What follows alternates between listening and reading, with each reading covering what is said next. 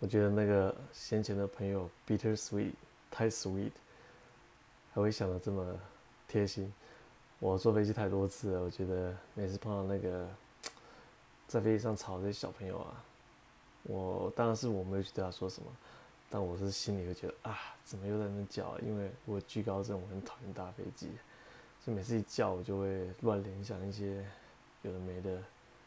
飞机的各种情况，你懂的。对，所以我就，对啊，当小朋友一直哭的时候，我是其实没有怪小朋友，我只觉得，这个如果我以后自己有小孩哦，我一定尽量会